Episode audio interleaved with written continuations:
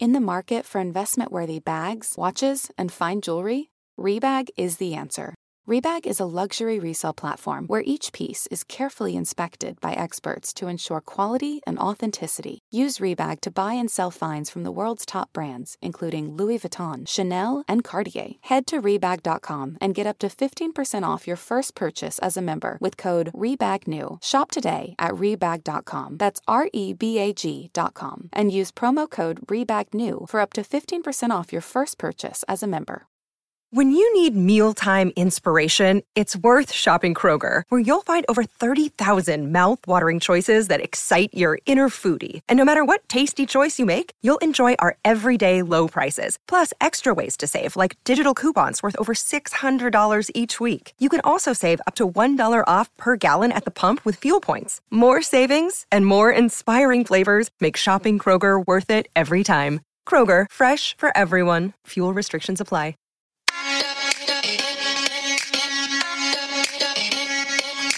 Welcome to So Bad It's Good with Ryan Bailey, the podcast where we cover all the pop culture we love to hate. From the classic reality TV moments of the past and present to the latest Daily Mail headlines and everything in between. We'll dive into all the infamous and notorious messes you can't stop watching. I'm looking at you, Jax Taylor. I'm your host, Ryan Bailey.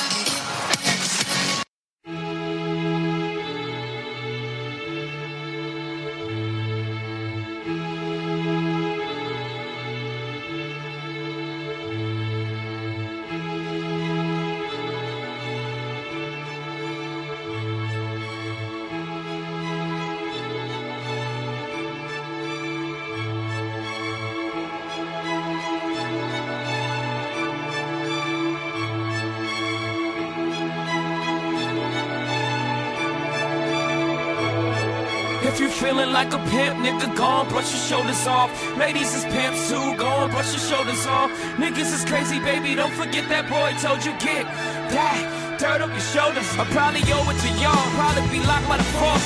Trying to hustle some things, that go with the Porsche. Feeling no remorse, feeling like my hand was forced. Middle finger to the law, nigga, creeping my balls. Said the ladies, they love me. From the bleachers, they screaming. All the ballers is bouncing, they like the way I be leaning. All the rappers be hating, hope the track that I'm making. But all the hustlers, they love it just to see one of us make it. Came from the bottom of bottom to the top of the pop. Nigga, London, Japan, and I'm straight up the block. Like a running back, get it, man, I'm straight up the block. I can run it back, nigga, cause I'm straight with the rock. It's a bittersweet symphony you feeling like a pimp, nigga, go on, brush your shoulders off. Ladies is pimps too, go on, brush your shoulders off. ends meet. You're a slave to money, then you, You gotta get, get that, dirt up your shoulder. You gotta get, get Your homie hove in position in the kitchen with soda.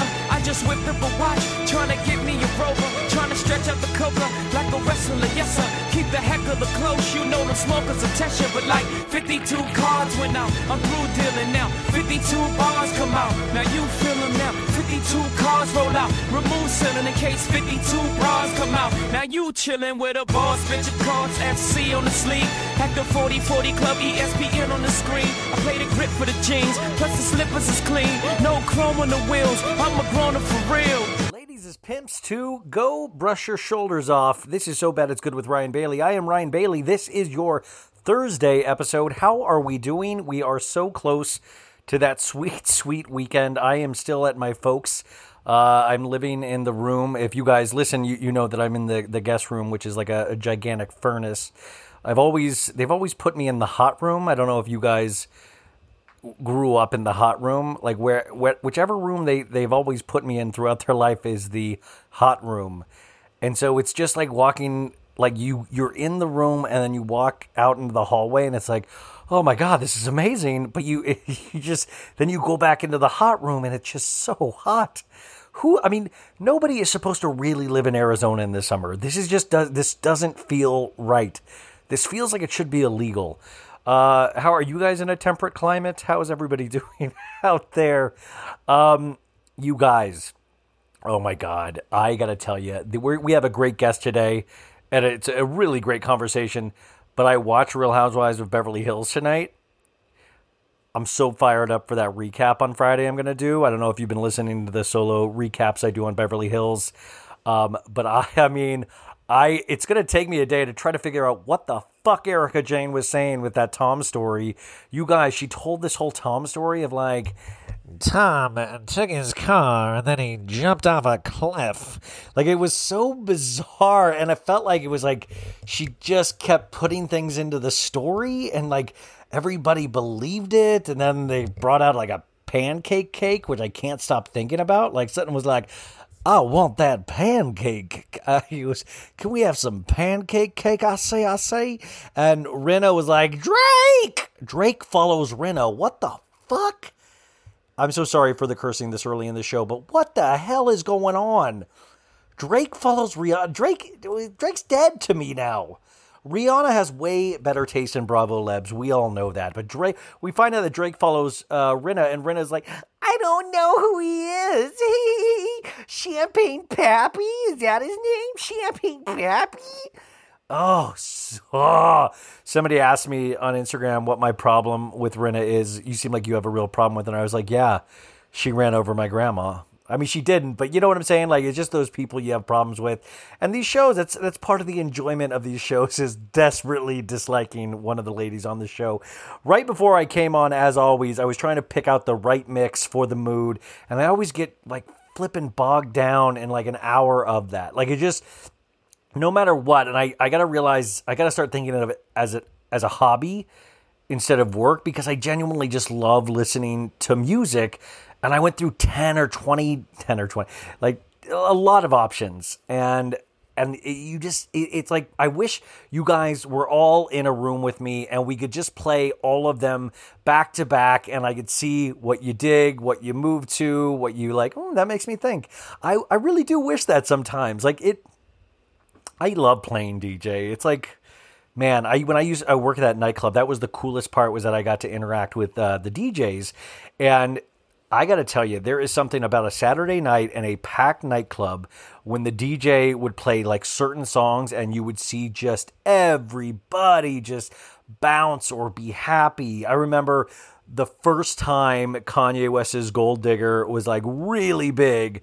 That was like huge in the clubs and people would just freak out. People would just freak out when that came on. Which, by the way, Kanye West supposedly has a new album coming out tonight, Thursday night. We heard a little bit minute clip on a Nike commercial or like a Beats a Beats by Dre and a Nike commercial the other night uh, during the playoffs. So we supposedly get the full album, and I'm curious. I, I, will always be down to give Kanye's music. Um, a try. I'm very curious. But you guys, I, I, I noticed this last night he reactivated his Instagram account. He posted two photos. He only has two photos on his grid, and he only follows one person. Guess who that is? It's me. So no, it's uh, it's it's Kim. It's Kim Kardashian. And I was like, whoa. Like millions and millions of followers follows one person, Kim Kardashian. I mean, that has to be design by design. Like he, everybody else. I mean, you know what I'm saying? Like it doesn't he's so thought out that why would he keep but then he's supposedly dating Irina Shayk. We we saw that we heard that romance is still potentially going. Um, but like that's that's a move, right? Like I'm like, ooh, is he making a play for her again? You never know, folks, right? You never know. People and it's not like Chloe and Tristan, you know, where I'm just like, oh, you clown. Why would you ever why would you keep taking him back? I don't know. Like I tend to soften with time. Like the things that I might be mad about Kanye and like I don't know, like maybe they do. Like you know what I'm saying? Maybe they do belong to I mean, would do you ever think, you know what? No, cuz Kim Kim seemed really set towards the end of the Kardashian show and what we heard her say on the reunion. Uh, okay, well, I just we talked that out. I guess it's not happening. Um, before we get into our guest today, who you are going to love, you guys, because I think he just does the coolest thing with his podcast. Uh, his name is Kendrick Tucker, and he uh, he's awesome. He does this podcast, you guys, that mixes kind of like like Marvel and comic books, but with like Bravo and reality shows, and it, it's really and he's just he's like a really the best guy has a great voice a really um, you get a good feeling talking to him you know? His podcast is called me and you the housewives and marvel 2 and i want you to check this out. I, i'm just telling you i really there's those people that you talk to and you're like ah oh, that's like a nice guy. Like just the the tone and the cadence like when you start doing this a lot you really appreciate good or unique voices there are certain voices that you're just like, man, that that sounds nice on my ears, you know. Like the other one the other day, last week, when I had comments by uh, Bravo and comments by celebs on the, um, I'm I'm spacing on her name right now, but she has like an ASMR voice, and I was like, I might start just listening to your podcast when I go to sleep because it is so you love to hear that voice. I don't know. You you guys have to be like that too with podcasts, right? There's got to be like favorite voices. The other favorite voice I have, and this is not a podcaster, but um, I I listen to I love his books, but I listen to them now all on audiobooks. Is David Sedaris. David Sedaris has this like kind of I don't know if it's a southern lilt or you know, and Amy Sedaris is his sister, but he has this way of speaking and I could just listen to his voice forever. And he's also ridiculously funny. But it's one of those things, you know, that you're just like, you do fall in love with voices. I mean, I guess it's kind of like music in a way. You just like what you hear, uh, the auditory in your ear holes. Um, let's see. I also listened to John Mayer's new album today when I was working out. Yeah, I work out. Whatever. I'm not gonna. It's not even. I have a one pack. Totally. So John Mayer's new album. It's uh, it's called Sob Rock. Very funny, John. And I want you guys. I've mentioned John Mayer every day this week. I want to hate him so bad. I want it, but I like the album. It was like soft rock, and you guys know I like soft rock. We all like a soft rock moment, and John knows that. But I just, I just like He's just too dang smart. He's too dang smart. I don't buy him. I don't trust him, but he's good. He's good at what he does. I hate to say that. I don't like to say that, but I, I guess I guess he is.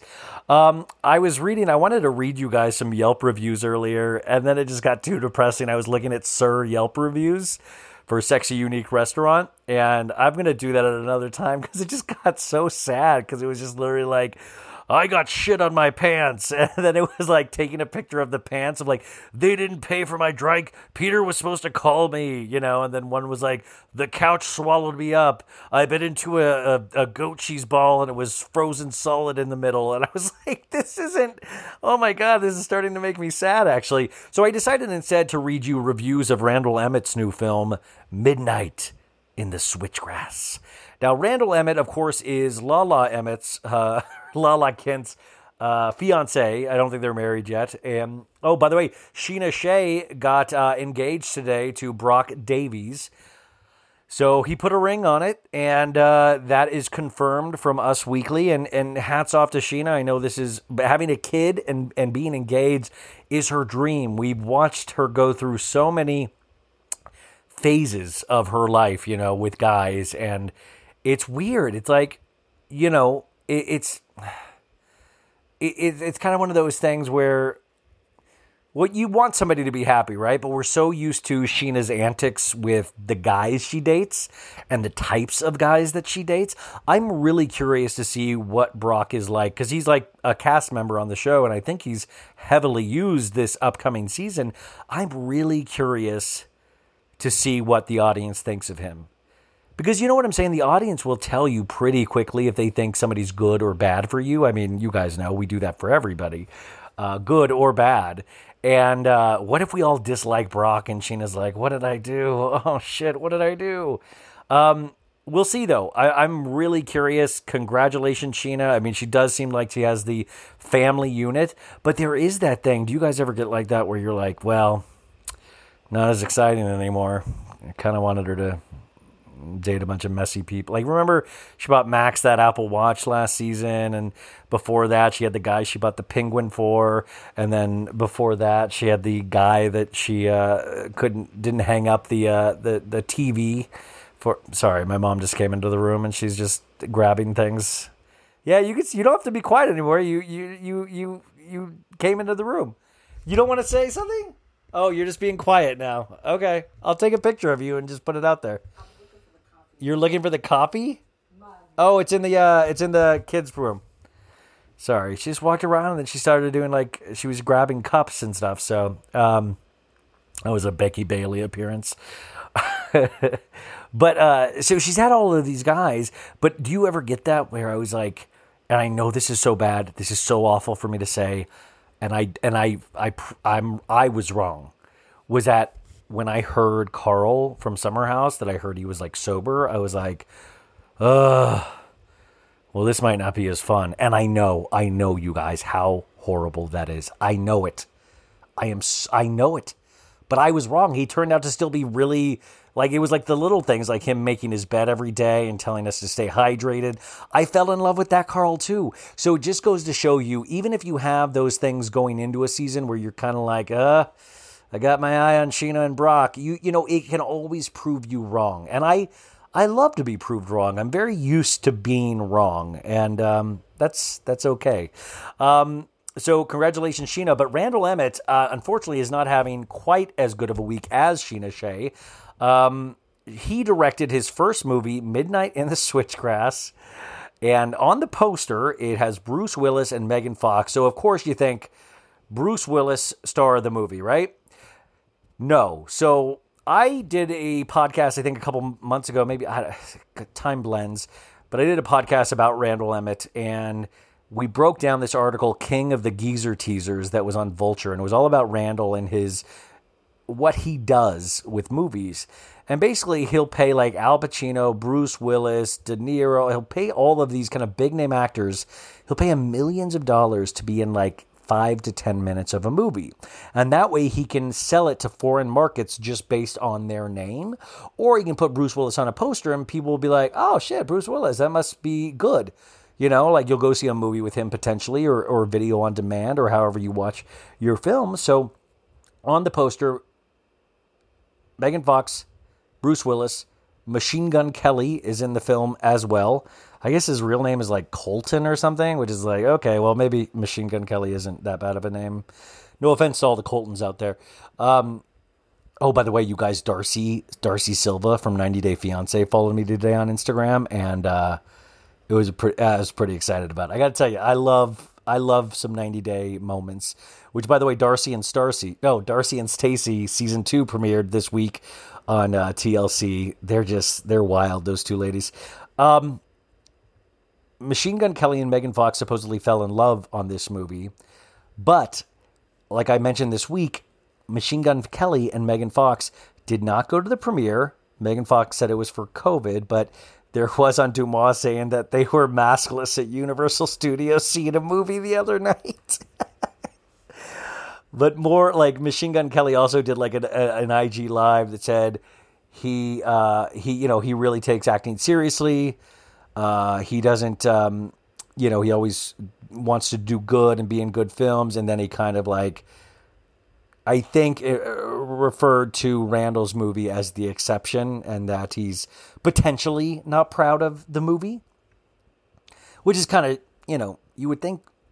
I mean, I will say I've been in movies and stuff. I've been in some Lifetime movies where you get on set and you don't have like it's not it's like you call it run and gun where they're just trying to get things done as quickly as possible. So you really have to take care of yourself. And if it's a director that's not really giving a shit about a performance like lifetime movies usually are you know you end up looking like an idiot. Like i, I have a couple scenes that i i have never seen because i know in the moment how bad it felt I just know, you know, like, and you're just like, oh my God. So people just assume that I'm a shitty actor. And then you're just like, well, that's just not fair. I had like two minutes to do that. I had one take. You know, so many things go into that, but it seems like they are ashamed of the movie. So they're not doing any promotion for the movie. And that's why Lala, the other night on her Instagram story, she stood in front of the poster and blocked out Megan Fox entirely. So you just see Bruce Willis. And she put a caption over Megan Fox's name on the poster. And she's like, I'm excited to be here. So Lala, of course, shading Megan Fox. And I just, you gotta love the balls on Lala, right? Like Lala will try to start crap with anybody. It doesn't matter if they're way bigger than her, uh, more talented, successful. Lala just she just opens that yapper and she'll go. And if you're a friend of hers, that probably really helps, right? Like you probably really love a friend like that. But it's sometimes silly. She also went after uh, Demi Lovato and their um, their California sober approach, which I, I I think I put that on Twitter the other day, and a lot of people had comments about that. And I wasn't commenting on sobriety or California sober or my personal opinions on that, but I just thought it was silly that I was like, oh, of course, I've been waiting for Lala Kent's opinion of what Demi uh, Lovato has said about being California sober. Now, California sober, uh, of course, guys, is when you when you smoke a little weed. You know, like you don't drink a lot of booze. You might have a little wine and some uh, some weed, but you're not going full tilt, or at least that's how Demi uh, had said in an interview. They said in an interview. So I I just love the fact that like half the people would read that and be like, "Who's Lala Kent? Wait, who is that?" But eventually, if you if you're loud enough, you start actually making a name for yourself.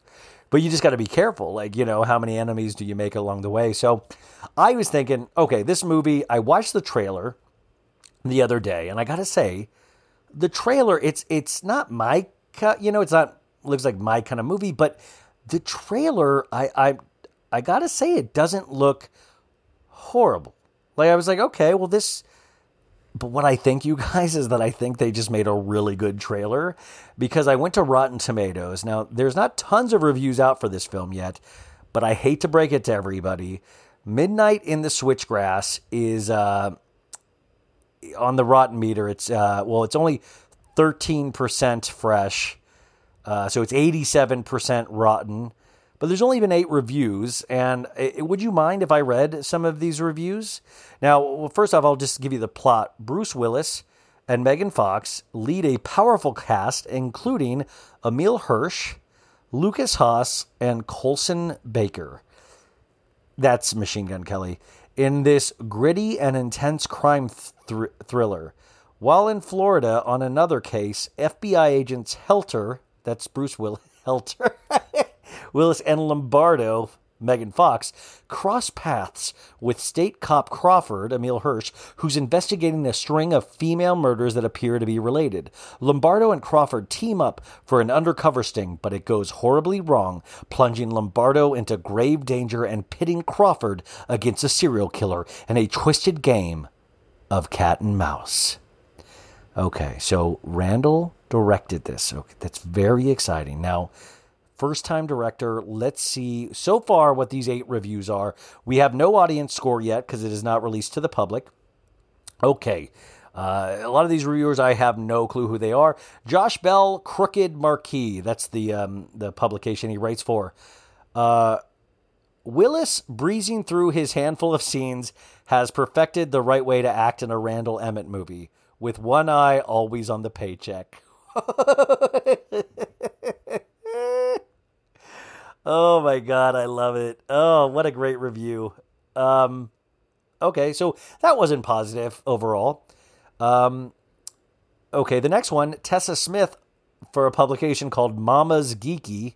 Maybe it's a website.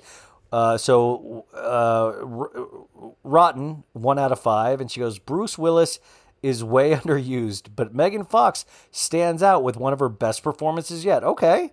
But also, you got to realize, like Megan Fox, like, what we got, Transformers and stuff. I mean, Jennifer's body was great, but that's you know. Too bad the dialogue is flat and the movie boring and predictable. Okay, that's not good. Scott Campbell says, "Midnight in the Sw- Switchgrass is exactly what you'd expect from Bruce Willis, but Megan Fox deserves much better." okay, okay. Uh, Jared Mobarak says. Horsnell, which is the writer, and Emmett never provide anything that makes us question how we know everything will end anyways. So why not try and prevent your heroes from becoming pawns? I think Jared seems like he was really trying to understand the movie, and I think that might have potentially been a mistake. Brian Orndorff says, there's a whole lot of nothing going on in this movie, which barely puts in the effort to create psychological profiles for its character, with Emmett getting more of a charge out of terrible dialogue and flat performances. Rated D. Mark Hansen. Randall Emmett directorial debut is virtually indistinguishable from the scores of cheap video on demand action thrillers that he's produced to date. Okay, that's and rated zero zero stars. Lovia Gavarke says The movie, which bills itself as a crime thriller mystery, doesn't come close to fulfilling even the lowest of expectations. It neither takes its character seriously nor commits to its superficial attempt at topicality. Also, that guy was trying to impress us with his words. And this, okay, this is my this is my favorite one just because I looked into this guy afterwards because there's a picture of like this old man, and his name is Jackie K. Cooper, and he goes, uh, Megan Fox steals the show while Bruce Willis is missing in action, and I was like, well, that's cuts to the chase, but then I was like, I gotta see more of this Jackie Cooper, you know. I was like, I, I want to know more about what this guy thinks about the movies because his picture looked so interesting, you know? So then I discovered this guy, Jackie K. Cooper, that's like this, like, looks like this cute little lovable old man that seems like he just reviews movies for like fun. And uh, he takes it kind of seriously, but he just seems real jovial and he even has a YouTube channel that I checked out a couple videos because I'm a loser. But these are great. Like he just gives these kind of like two sentence reviews. So it's like The Tomorrow War with Chris Pratt. The jovial, likable Chris Pratt persona is a miscast in this alien invasion movie. That's a great review. Uh, here's one for a movie called Great White, an above average Sharks versus Us thriller. an above average. Sometimes they're just average Sharks versus Us thriller. Um, there's an ice. Okay, this is called the Ice Road. Uh, Liam Neeson. Which, by the way, I know Sophie uh, talked about this. Sophie Ross, my Monday host, talked about this. She actually watched this piece of crap. She goes, uh, Jackie goes, just what you expect in a new Liam Neeson movie. And that's a good thing. Black Widow 2021. He says, Scarlett Johansson and company prove they were worth the wait. um, let's see here. The Boss Baby Family Business. The voice talent is fantastic, and this sequel has more of an emotional punch than the original. I love that Jackie remembers the original uh, Boss Baby. Okay, this is Fast and Furious 9, the Fast Saga. Jackie says, The band is back together, and that means a lot. But the how can this happen factor is off the charts. I'm with you there, Jackie. Um, okay, here's one The Hitman's Wife's Bodyguard. Jackie says, Everything that was fun in the original is down a notch here. I don't even I don't even know that the original. I don't even know what that is. Um, okay, The Conjuring, The Devil Made Me Do It 2021. One too many trips to this well. It's time to end the madness or bring in a fresh, scary view. Hell yeah, Jackie. Hell yeah. Um, okay, Cruella 2021. Where is the Disney spark and magic? This is a ripoff, not an attempt at a classic. Jackie was steamed on that one. Steamed. Um, Army of the Dead. Jackie goes, Times time flies when you're killing zombies. At least it does in this two hour plus Zack Snyder epic battle movie. Jackie loved it, it sounds like. He loves the zombies. I'm trying to find a movie that I actually know. There's he reviews so many shitty movies. I don't even know half the name. Like I don't even know what this is. Like I don't know these like Stowaway. What is that even what is Vanquish? These are movies? Oh, oh, okay. Minari. Minari was nominated for a lot of Oscars. Jackie goes an engrossing story of one family's dream, but it never touched me as emotionally as I wanted it to. Damn.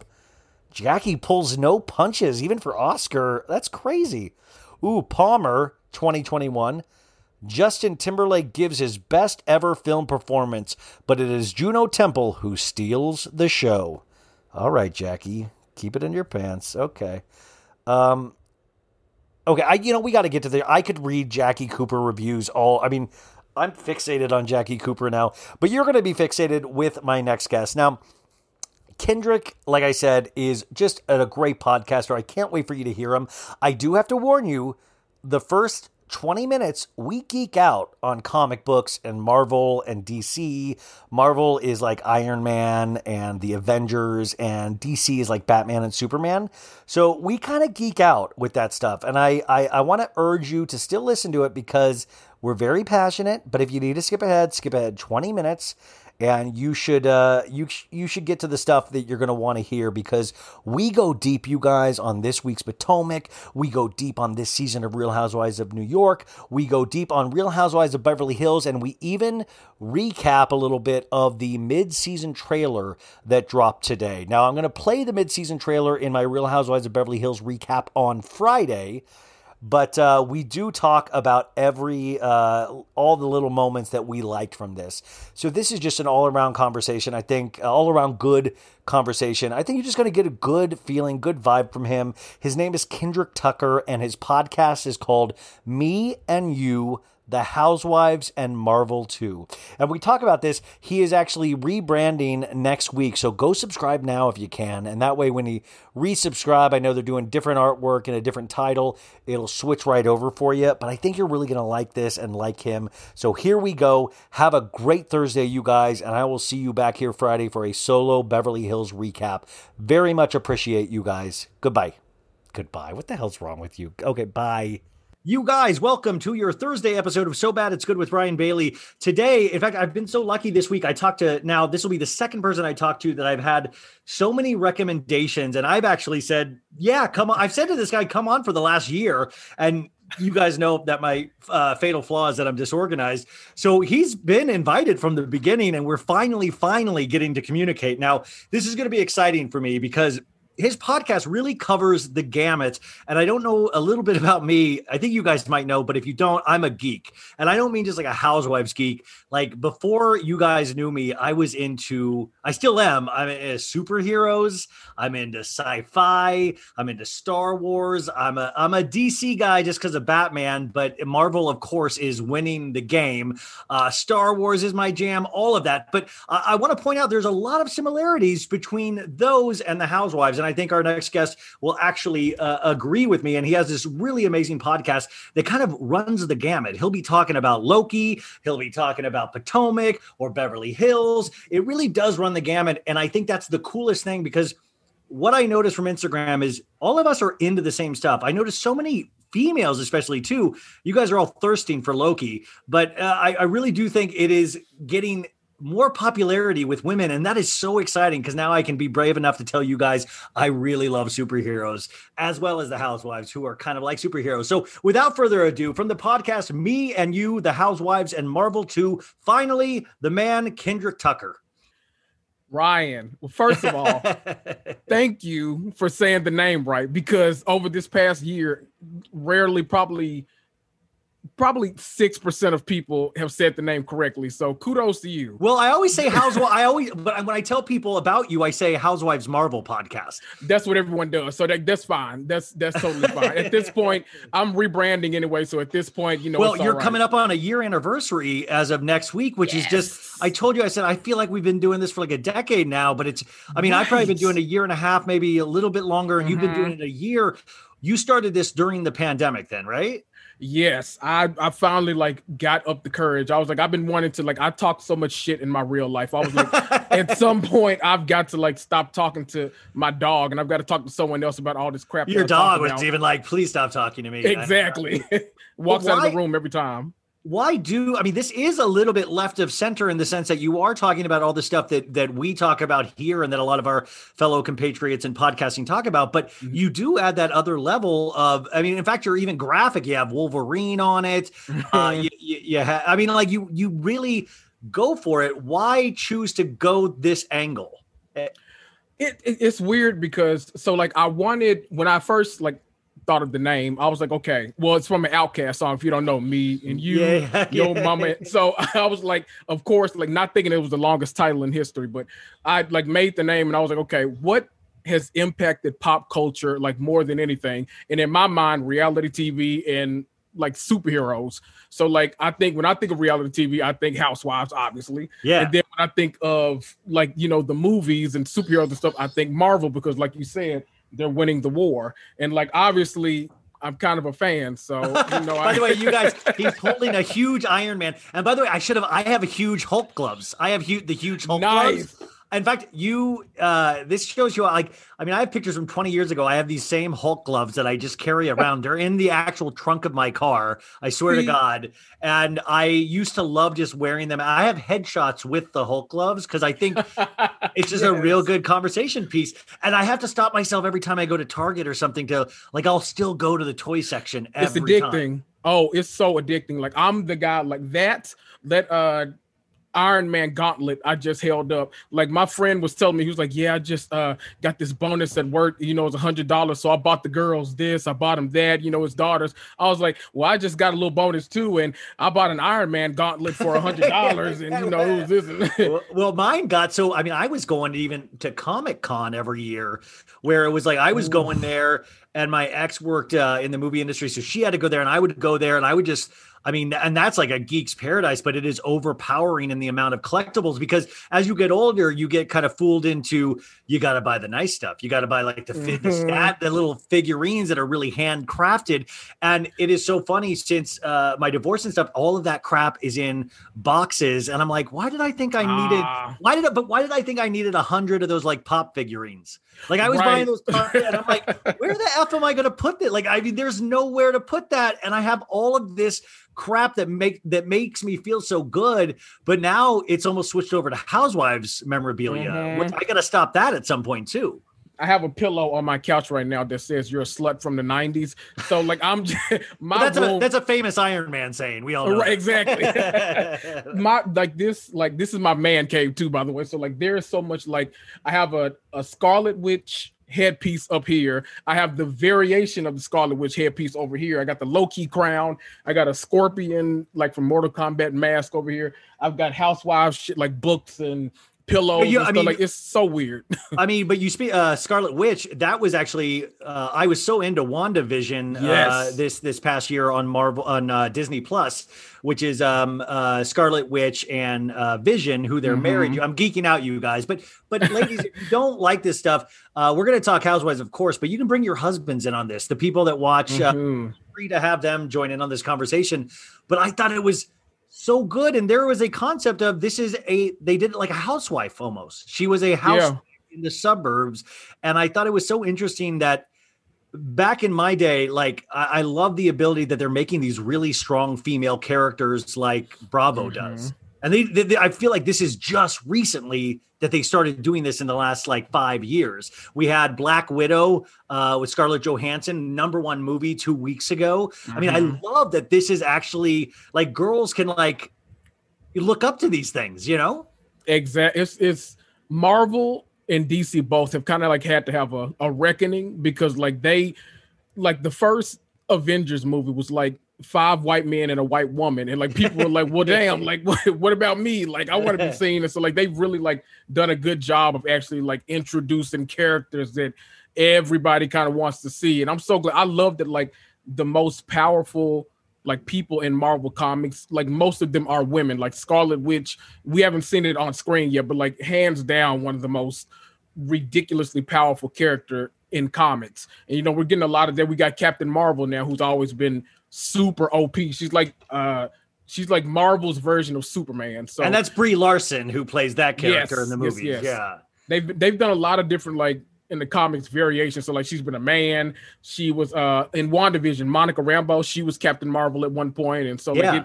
it, you know it's different stuff. So it, it's fun to these characters kind of grow over the years. Housewives don't necessarily tend to grow a lot, but when they do, we do love it. Well, I mean, know, Ra- we- Ramona has a superpower. She can shit at will. she can literally fling her poop anywhere she wants. I Ryan, mean, that was makeup. First of all, that was Yeah, I- makeup. I'd like to see her put it on. I'd like to see her put it on. Um, I do think it, it, it, um, I try to think like, it is funny that I do think there is a line between those two things that you can connect. Like, I think the same fans that are fans of superheroes are potentially fans of housewives. It's not that far off. It's just that they don't have, I mean, there are theatrics, histrionics. I mean, there's not really action scenes, but there, the, the character development is there. When did you start like what is your history with loving uh, superheroes and comic books and things like that and then when did that uh, when did you start loving uh, reality shows Ooh, I felt like both of them started at a pretty early age. So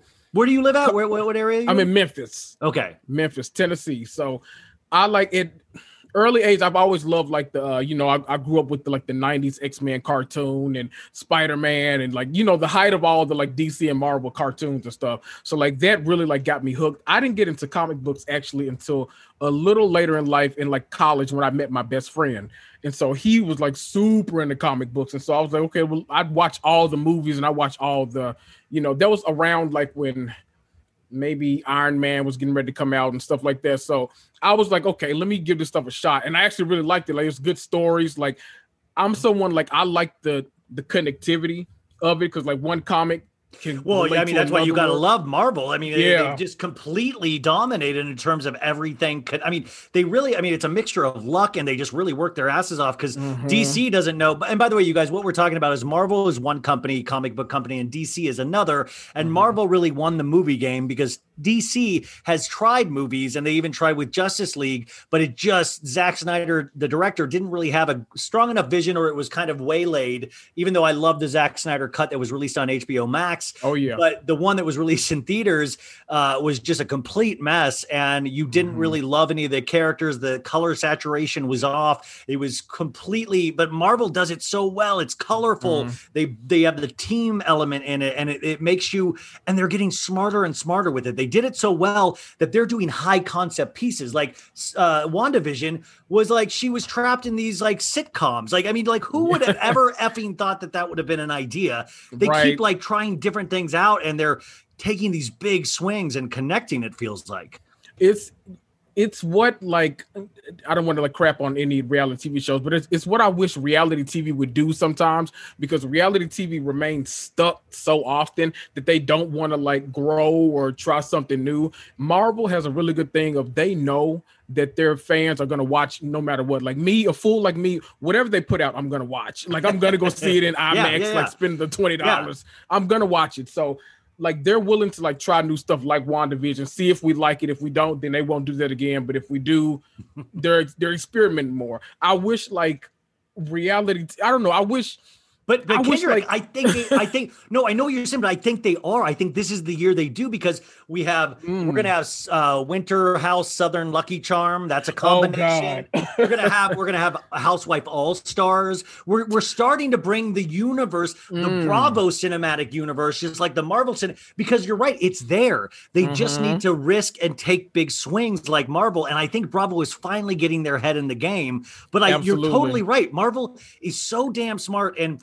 I love DC just because I am in love with Batman. Like Right, Batman right, right. is. I mean, and I know he's a lot of people, but like, who's your I- favorite Batman? Michael Keaton, hands down. Okay, okay, okay. Well, but just because Michael Keaton was believable, of like, well, maybe I could be Batman. Like my, you Right, know, like, right. you know, I can't be Val Kilmer. I mean, I can't. Maybe I can now, but I can't be Val Kilmer. I couldn't be Ben Affleck. I could, but Michael Keaton is reachable. You know, and like, it's attainable. Yeah, it's an attainable goal. I, I mean, I, feel yell you. at my parents every day for not being billionaires that passed away at a movie theater that I could take. I mean, well, also, do you ever think about the reality of these things? I was I was getting a Warner Brothers studio tour last uh, week, and I was seeing all the Batman stuff, and you know, you see the Batmobile, and it has like uh, on the hubcaps, it has like the bat signal, and I'm like, okay, so the reality of the situation is he wants to fight crime. He's a billionaire, but he's like, he's still so egotistical that he's like, I need the bat signal on this. I need the Right. bat signal on my car. Like you would just like not do that if you were interested in fighting crime, but he wants like he wants it to be flashy.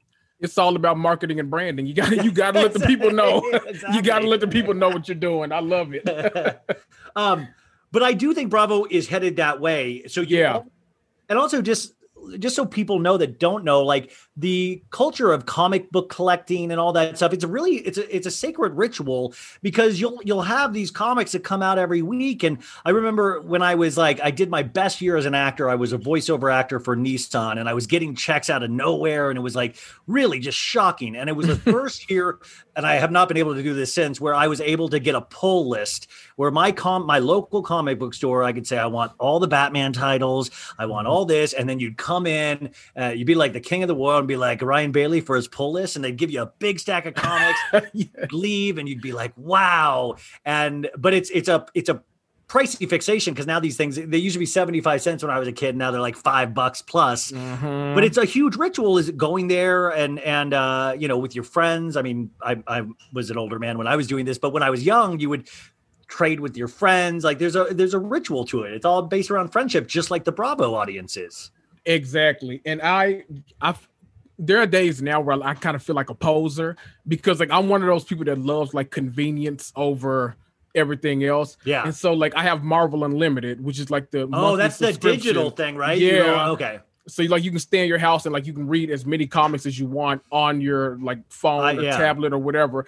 And so I don't get the especially last year with COVID, I didn't get to take as many trips to the comic book store as I would have wanted to. yeah. I so like I feel like did, yeah. right. I feel like they forgot my face. I don't even know if my comic book store is still in its spot, honestly. But I, I still like, you know, I'm I'm kind of bad because I don't do DC as much as much as I need to do because I love like Titans and like all this stuff, Yeah. like Doom Patrol and all that. But I don't do it as much. But like I'm, I, I don't know. I'm starting to feel like a poser because like I barely leave my house, especially to get comics anymore. So No, I mean just trying to it's such out- a it's such an expensive habit that you almost Yeah. kind of need to get something like Marvel Unlimited where you can Mhm. have all of it at your fingertips because if not, I mean it's just it's impossible at the rate they churn these things out and Right. uh you know, I, I mean, I wait for them to. I love when they put them all into like a, a graphic novel size thing. They'll put like Yes. eight, eight or nine issues into like a, a Death of the Joker or something event, like that. right? Yeah, Yeah, like the I, event comics. I wait for them to be like, okay, when does it hit the graphic novel? And I can spend 15 bucks on that and get like Mm-hmm. 400 pages.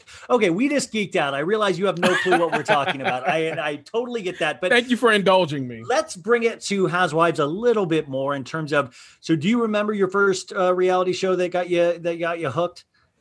Whew, I feel like there were a lot. So uh I think before Housewives, probably what a lot of people say, probably Flavor of Love, that kind of era. Uh, I've always been like a top model watcher too. Like I even watched it like when she got put over to VH1. I don't know why, but like I was always on the the top model journey. Looking back at it now, it's kind of like, oh, Tyra was kind of problematic a lot of the times, but you know, I still I still watch them and I don't know. I probably flavor of love though. I feel like that's what really kind of got me hooked. So that's we go to school. VH1. We've talked about Mhm. VH1. I mean, they really had a magical couple of years at VH1 where Mm-hmm. not only Flavor of Love, you had Rock of Love, you had Celebrity Fit Club, you had uh, I Charm mean, School. celebrity. I mean, Celebrity Rehab. You, I mean, it Mhm. was amazing the output that VH1 was doing, and now they're kind of like this re- weird reality show footnote because of uh, uh, Megan Wants a Millionaire. One of the contestants killed his uh, wife, and it kind of trashed VH1 reality shows. Mhm. Um, but they really were so important in the evolution, uh, which led to Bravo, I think.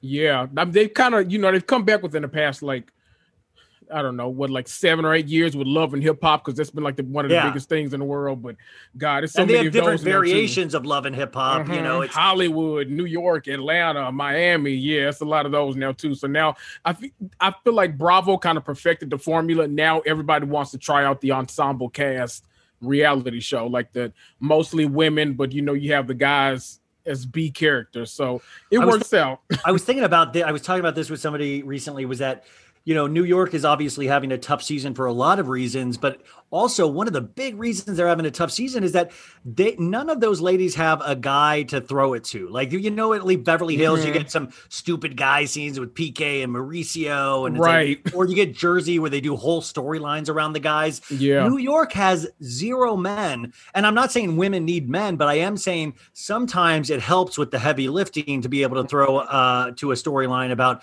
something idiotic PK did to Dorit, you know? Right. It's it reminds me of the way that like Atlanta used to be. Like when you had that like that gambit of Peter Thomas, Apollo Nida, uh, Todd Tucker, and All Greg. Leakes. Right. Yeah. All of them there just like they would add so much to a scene. It was like you had to have everyone, like the entire cast and the husbands on there, and it felt like such a complete show. Because keep in mind, Peter Thomas was like a better housewife than most housewives could ever aspire to be. Peter Tom, I knew Peter Thomas was. I was like, I don't trust him when he, he kept his beard so clean, so tight. Like it was like, I was like, this guy, you do not trust somebody that keeps their beard that clean and tight. You know? Can I make can I make an embarrassing confession to you? yeah. I knew we were recording today, so yesterday I went and got my beard trimmed up a little bit. I was like, I gotta, I gotta. I was Oh, like, it's I Ryan could tell you, Bailey. I gotta. it's getting, it's getting white. It's getting. I gotta, I gotta dye my beard soon. It's pathetic. Um, Oh, that's but- what these ladies have done to me. But uh, God, do you remember that scene or remember that fight between? Was it Apollo and Phaedra when he like came up on the bike and they were like, Oh, totally. I God. mean, there's like some really class, like people. Go away with me. Yeah, exactly. Yeah.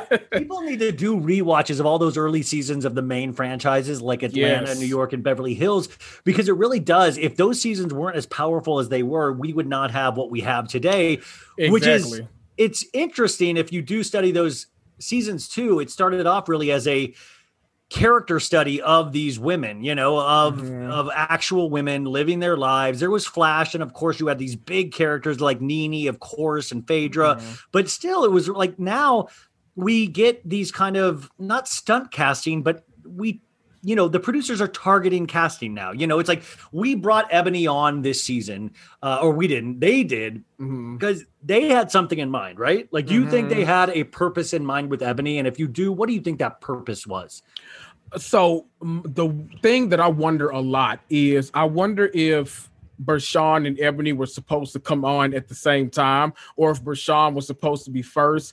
And then with everything going on in the world, they were kind of like, you know what? Eboni kind of fits it. a Let's little more. Yeah, yeah, yeah. Right. I mean, Eboni kind of fits what we want to do with Bravo a little more because Bravo, you know, they they were having a lot of important conversations last year with the the race in America and all this kind of stuff. So it made me think that like they wanted to stop the kind of only fun person. Well, it sounds so bad. Not the only fun person casting, but you know, they didn't want just like the person who's just going to come in and just like get drunk with everyone else and stuff. They actually wanted someone that could actually kind of lead maybe some conversations. Cause I'm a I'm an Eboni stan. Like I loved Eboni before the Housewives because like I watch a lot of uh, Revolt TV. So I really And like, she was really a, a, a sport. Uh, she was a spokesman on, or she was a, a, a reporter on Revolt. Yeah, so she uh she had a show on there called uh oh boy, now I look like so dumb. Uh State of the Union. So it was Okay. like Remy Ma, Joe Martin, and it was another not Joe Martin, Joe Budden and another guy. And so they would always do these kind of like round table stuff, like discussing the culture, like everything from hip hop to uh you know a lot of other things, pop culture news and just big headline stuff. And so I've always liked her on there because she would give kind of the the lawyer opinion on stuff, but she's still very like down, if that makes sense. Like, you know, she's still very like not a poser, just really like fit in well with, you know, I feel like counteracting Remy Ma would probably be weird for some people, but she did it well. Yeah. So I, I liked her on Revolt.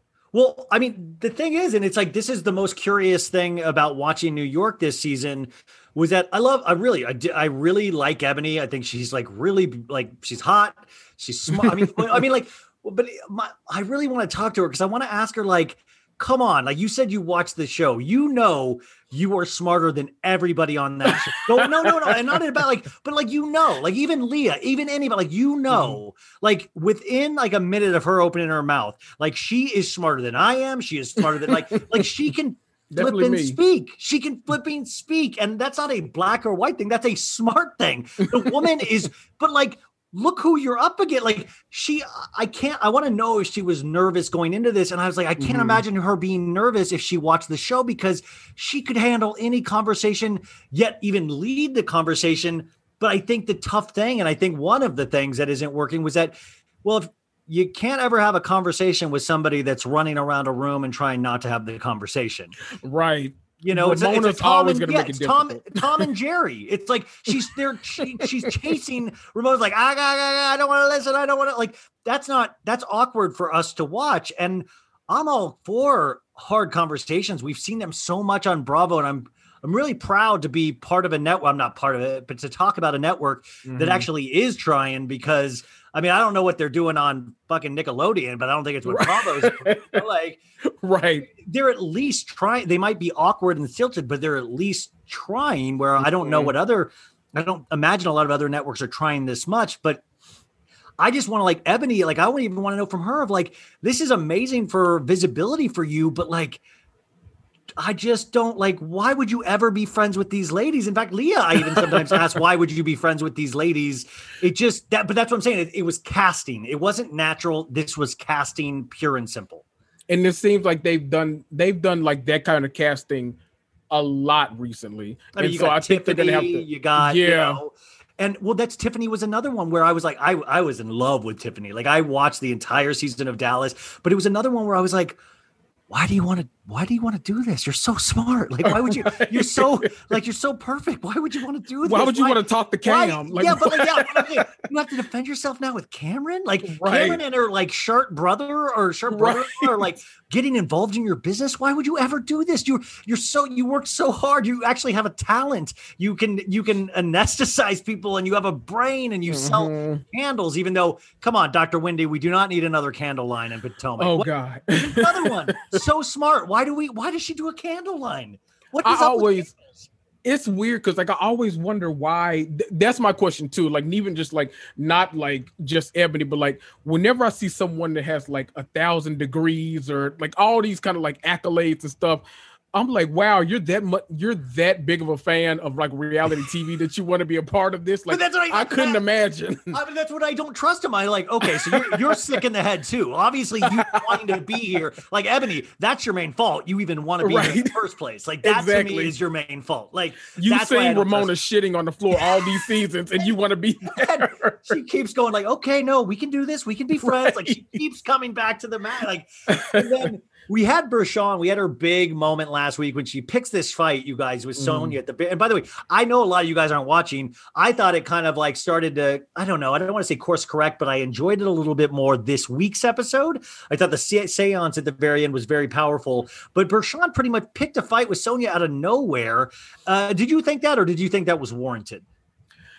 it's so the dinner was weird because I felt like Bershan gave me the energy where it always makes me laugh when people are like so angry about something and then like the person that started is just laughing and Yeah. Was just sitting there cracking up the entire time. And she started. So right, she the dinner she absolutely I feel like she started. yeah. The stuff in the most recent episode that got a little like okay wow like I felt like Sonja was kind of blackout at that point and then Bershan just happened to be there and she was ready to go with Bershan. So it seemed like Bershan started, but then when they got like to the the punching of the fire, you know, extinguisher glass and stuff like that, it's like, well, yeah, oh, you guys. So in this week's episode, picks up. Which, by the way, I don't like how they did this. They do the rest of that evening that they do be continued on. Then they wake up the next morning, and Leah calls uh, Luann and says. Uh, I don't know if you know, but uh, Bershan and Sonja got into an altercation last night, and then they flash back to that night. And I think it was like, why let Bad the air out of the bag? Like, keep going with that night because, like, Bershan was gay. By the way, Bershan went to Leah's because she had to get a melatonin, which I thought was hysterical and Sonja just wandered in drunk, and then they started at it, and then Sonja hit a uh, a fire extinguisher and broke the glass. Production got to get involved, and then the Mhm. next day it was just Leah, ex- you know, Leah calling Eboni and telling her. Leah explained it to Ramona, and I mean, I feel like Sonja. It's like when. Elton John plays Rocket Man at a concert. I feel like we've seen this, we've heard it so many times. Mm-hmm. I the variations of this, it's it's it- I, the, the only thing different I thought about this week's episode that was interesting is that that seance supposedly her dad contacted her, and we found out a little bit about Sonja's history, which I thought was fascinating. Yeah. I'm always I- don't know why, but certain things still, even like after a decade, creep me out kind of on housewives, like the seances, the haunted houses that they do. Or when they do the murder axe, mysteries. axe throwing, I'm. Right, tired axe of the throw- axe. the That's goddamn murder mysteries. I'm so sick of it. I like I know. It's, the same it's like you guys. I would just rather just like sit in a room and have a conversation. I don't Right. need like I like axe throwing places shouldn't even exist. The only reason these places exist are because of housewives. Now there's like a whole cottage industry of just things that you can take housewives to or Vanderpump Rules.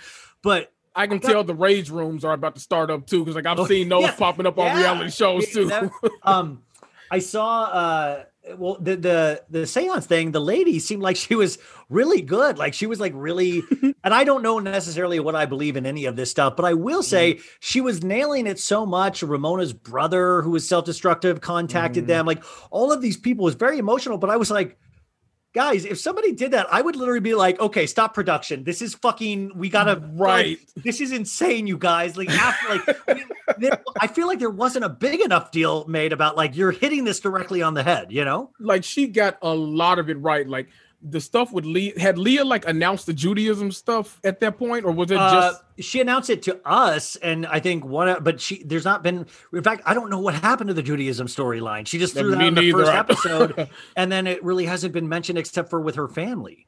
I was wondering if maybe she Well, no. See, I'm being skeptical, but I was like thinking, like, well, did she announce it on social media, or Well, I was like, how do does she know that? Do the producers tip like we want a really good episode here? Here's some ideas. So Right. Has daddy issues? Maybe you can contact her dad. You know, like I, I was wondering because if not, we got to go. I mean, we got to go talk to this lady. Like that's Yeah, That's she needs to be studied in science. You know. we need to know who's going to be the president for like the next three decades. like, if that's the case, I need to know some shit. But I, but um, I see. I, I have a lot of friends that are into. I mean, astrology, obviously, and all of this stuff. And I, I just I don't fight against it, but I don't pay much of attention to it because I feel like when you take what you want from it, and like I could make like you know, I have people with astrology. I hate when people are like, oh, that's so Taurus of you. Oh, you're being such a Taurus, and I'm like, no, I'm being Ryan right now. I'm not. It's not just me being a Taurus. This is who I am. I can change it. Like I'm, I'm just like a grouch. Like that's what I am. Like I don't want to. Yeah, like- like, don't blame that on all Virgos. I I'm mean, just a grouch. I get that's what I'm saying. It makes me upset to be be uh put into a box like that. right. So do you still watch New York every week? Do you still I know you watched it this week, but are you you still watching?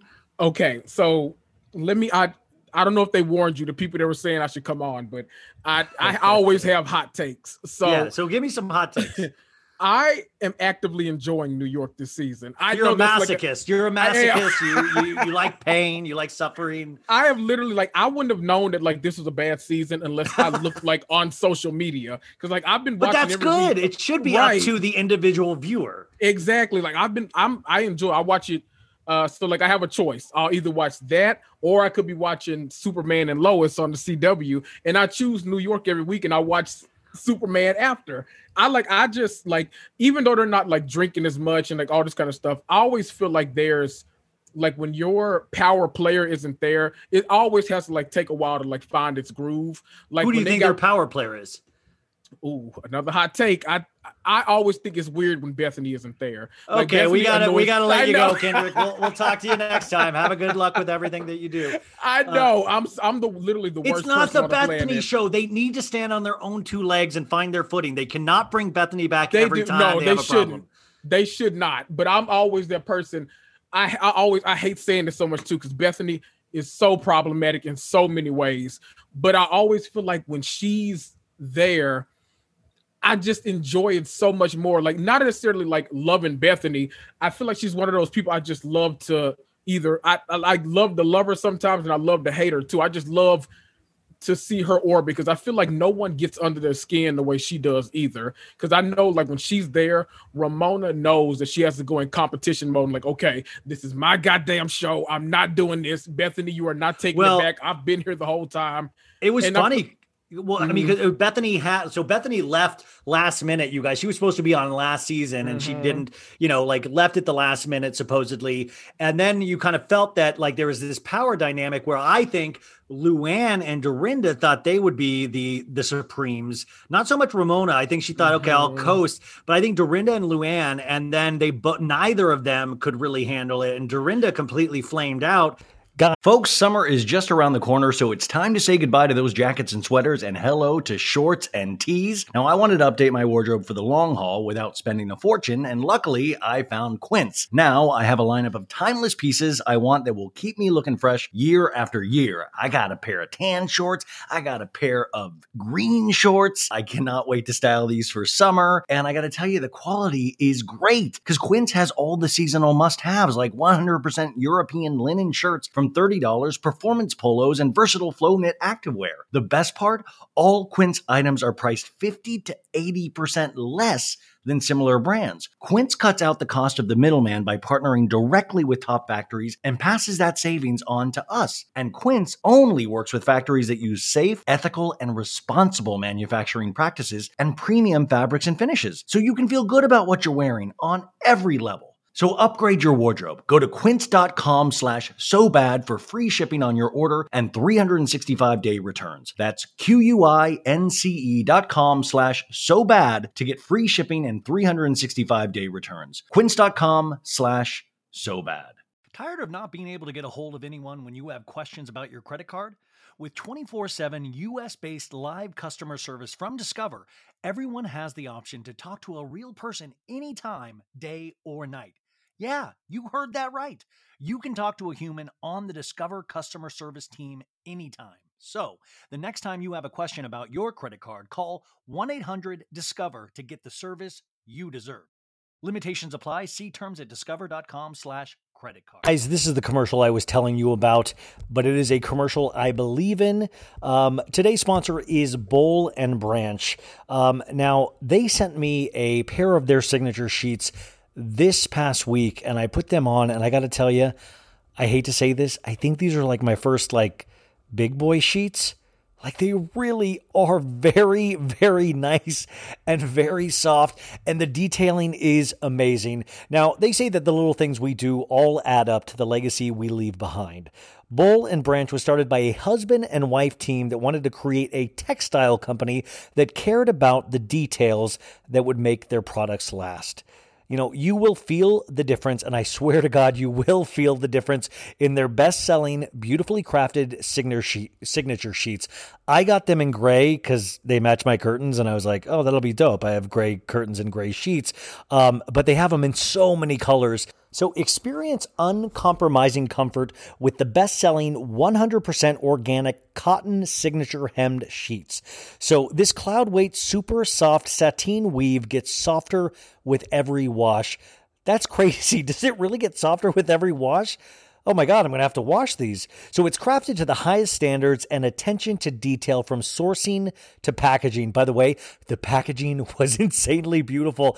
I was carrying around this really cool box all day and I was like, I was like, I should just carry this to bars and restaurants. It looks like I'm like somebody, you know? So they have the perfect balance of weight and breathability to pamper warm or cool sleepers through any season. Now, you guys know me. I'm unfortunately a sweater. So I'm very excited to be able to use these sheets now. So give your bed the White House treatment with sheets that three presidents have fallen in love with. I wonder which presidents. Oh my God, did Abraham Lincoln fall in love with these? Boll and Branch are dedicated to quality at every step, you guys.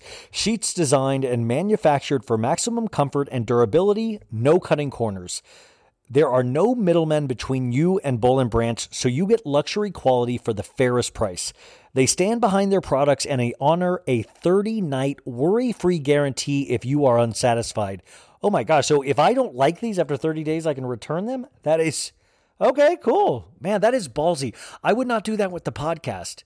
I can say, if you do not like the podcast 30 days from now, you can, I'll do a new one. No, I can't do that, but Boll and Branch can. So ex- to experience an entirely new standard of comfort, visit bollandbranch.com. That's B O L L A N D B R A N C H.com. So this is the cool thing. Get 15% off your first set of sheets with promo code SO BAD. So that is so bad, S O B A D. And once again, that's B O L L and B R A N C H dot com, promo code so bad. So use this guys. If you're in in in in the in the shopping mind for some new sheets use my code please. Let's do this. I actually am using these sheets. I can take a i can prove it you guys. Would you guys like a picture of me in the sheets? Well it might be coming Okay, back to the show. Because she was really feeling very free to be as drunk and um, not uh, drunk and loud as she wanted, and it just worked against her. And especially when we saw like the deleted scene of her yelling at Tinsley, mm-hmm. it was like nobody likes a bully, and right. it was a lot. And then that's why I feel like then without Dorinda, then it, it, just there's this now it's like a complete vacuum and black hole. And it really people want to blame eboni so bad but it actually right. doesn't have to do with eboni. Nothing to a, do with eboni. i mean it's i mean there's a uh, but i'm saying like there's no other storylines. If we had eboni's storyline with ramona and things like that but if we had other four other amazing storylines because there was more women you wouldn't say shit about it We've right. had these difficult conversations in other franchises. It's just you had other storylines around it. But mm-hmm. for three or four episodes, this was the majority of storyline. So this heavy lifting got thrown all on Eboni's, and this is Eboni's life work. This is right. She, she admits it. She says, "This is my life's work." The other ladies don't have life's work, you know, like right. they're, they're doing housewives. That's their life's work, right? And I just think it's an unfair position to put, but I don't want Bethenny back. I know I don't either. I I know. I, I want this group to find their footing. I think as the season is going on, they're definitely finding it. I want Bershan to get bumped up, and then like I I don't like five people as a housewife, like as a cast. No, it's like it's, it's, weird. I don't know. this is It- not. I mean, you need a production. You don't need an independent Yeah. film. Like you know, it's like it. It you need five conversations happening at once. That's what I always loved about Mhm. RHONY is that they talked over each other. They were like you would Right. touch into a different character each time you watched it, and you would get something different. And it just Mhm. doesn't. But also, I also like. I just love. I think that's how rabid we are as a fan base. Is people are so quick, and I do this with things that I don't like too. They write it off immediately. Well, I'm not going to watch that. I'm done. How Right. cool is it that I haven't watched this season? I'm like, that's your loss. I mean, I'm not a fair weather Right. fan. Like, I'm going to go down with the ship, but guess what? Mm-hmm. The ship ain't going down. It will course correct next season. right. I mean, just period. This is not going anywhere. And I do not, they're not going to fire Eboni. They're not going to fire Ramona. They're No. not going to fire Leah. I think No. they will have the same cast. They'll add Dorinda and a couple of other people. Exactly. You're exactly right. I oh boy.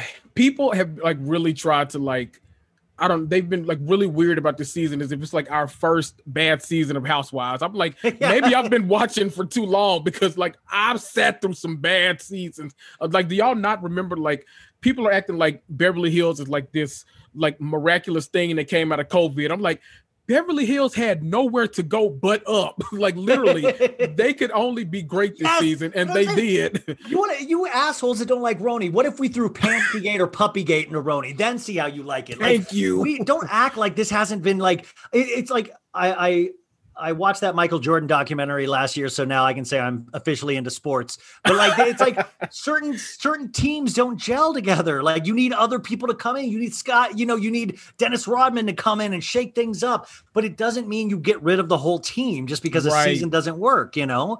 And we're so quick to do that. And I I do that kind of jokingly. Like I hate Lisa Rinna, but I appreciate that Lisa Rinna brings something to that table. But I also think me getting an elevated heart rate watching these shows are is part of my enjoyment. Yes, It's sick. I, it's disgusting, you know? I don't know if you know, but uh, well, I don't know if she knows either actually. But Lisa Rinna is my mortal enemy. But I appreciate. as well. Like, Yes. if we teamed up, we could destroy her. Oh, absolutely. we could be the what is it, the Dark Avengers, and we can get her ass together. I mean, the only way we can get we if we each potentially dated one of her daughters, Amelia and not Amelia. um, uh, I definitely don't have a Love Island body, by the way. I've been watching Love Island recently, and one Oh, of her I- daughters is yeah. I, I, I don't have that- that, body.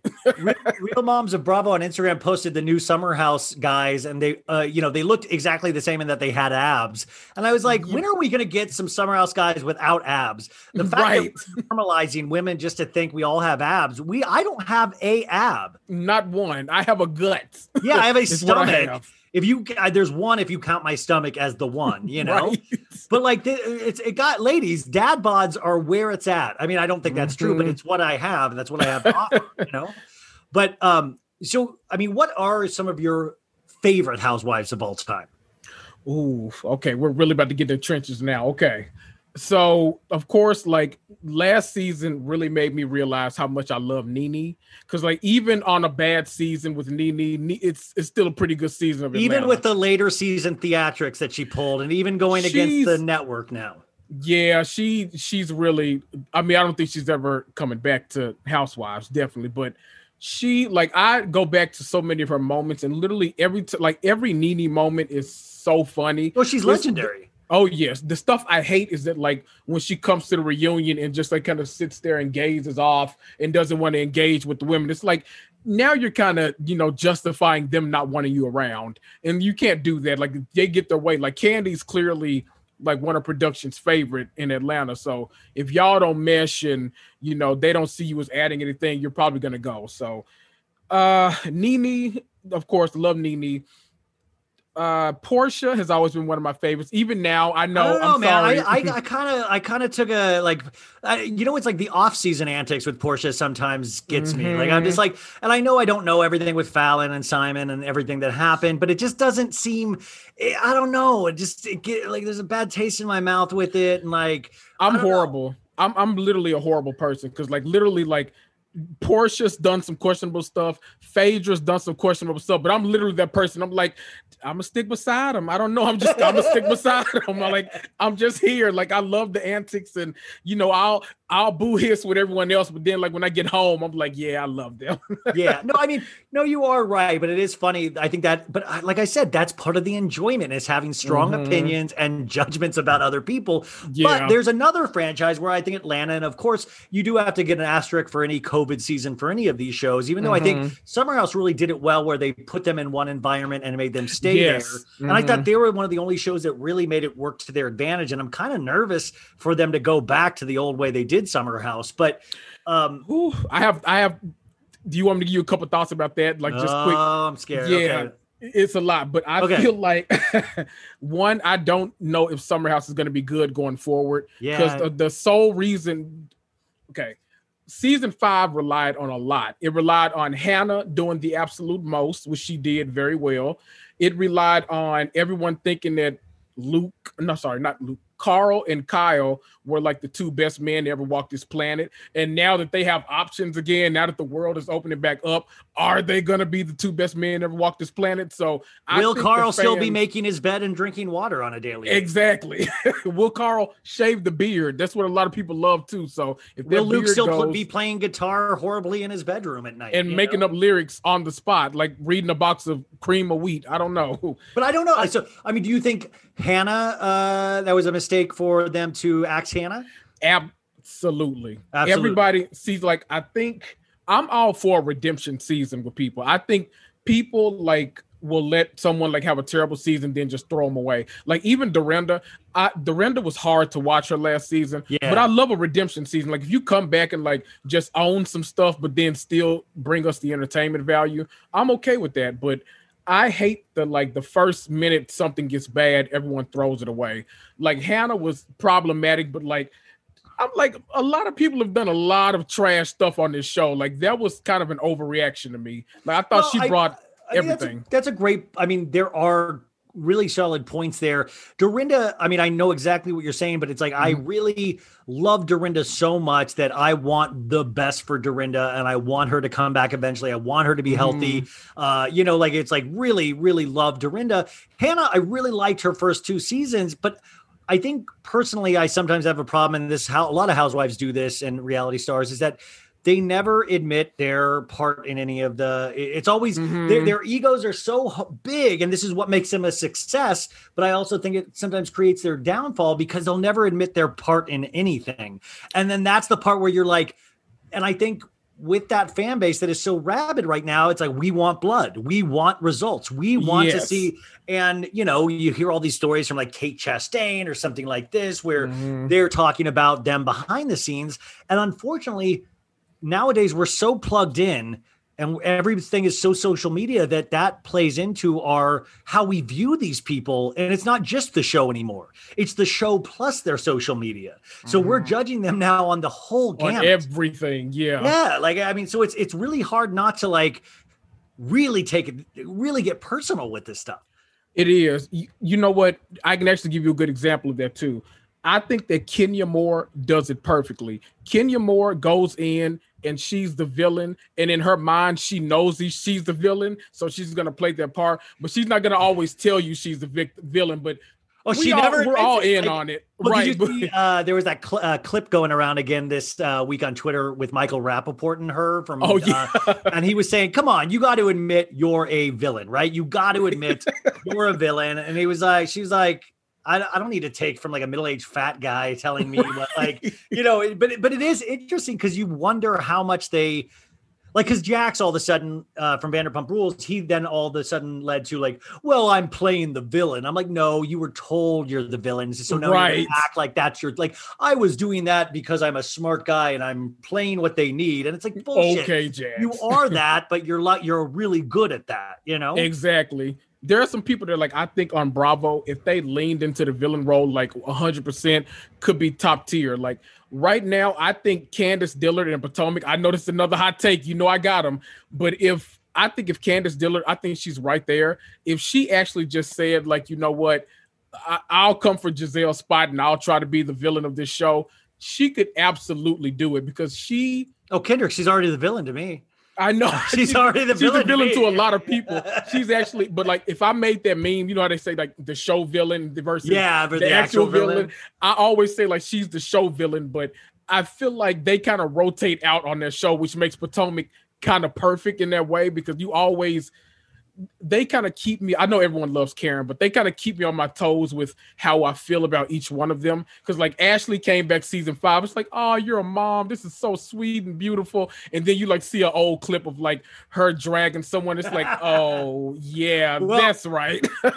Karen, I love because Karen is an anti-hero to me. She is.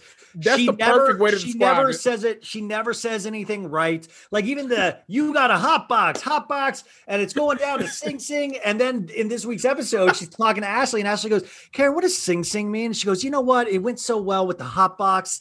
And she's like an artist telling us how she goes. Thank you so much for asking. Um, the hot box, you know, it just and then Sing Sing just came out, and I think it really worked. You know, right. I love that she fires back immediately without thinking and those are the best people and that's why and this is i meant to give this metaphor to you or this this analogy uh, is that karen and gizelle to me are the batman and joker Joker, yes. they need each other to survive none That's- one they're the best part. without the other you know Oh, Like, absolutely. the fact that they give as good as they get to each other, I gotta say, I really and I really kind of love it. I respect it. And to me, Gizelle is the Joker, Karen is Batman, but you can go either way depending on your taste, but they need each other.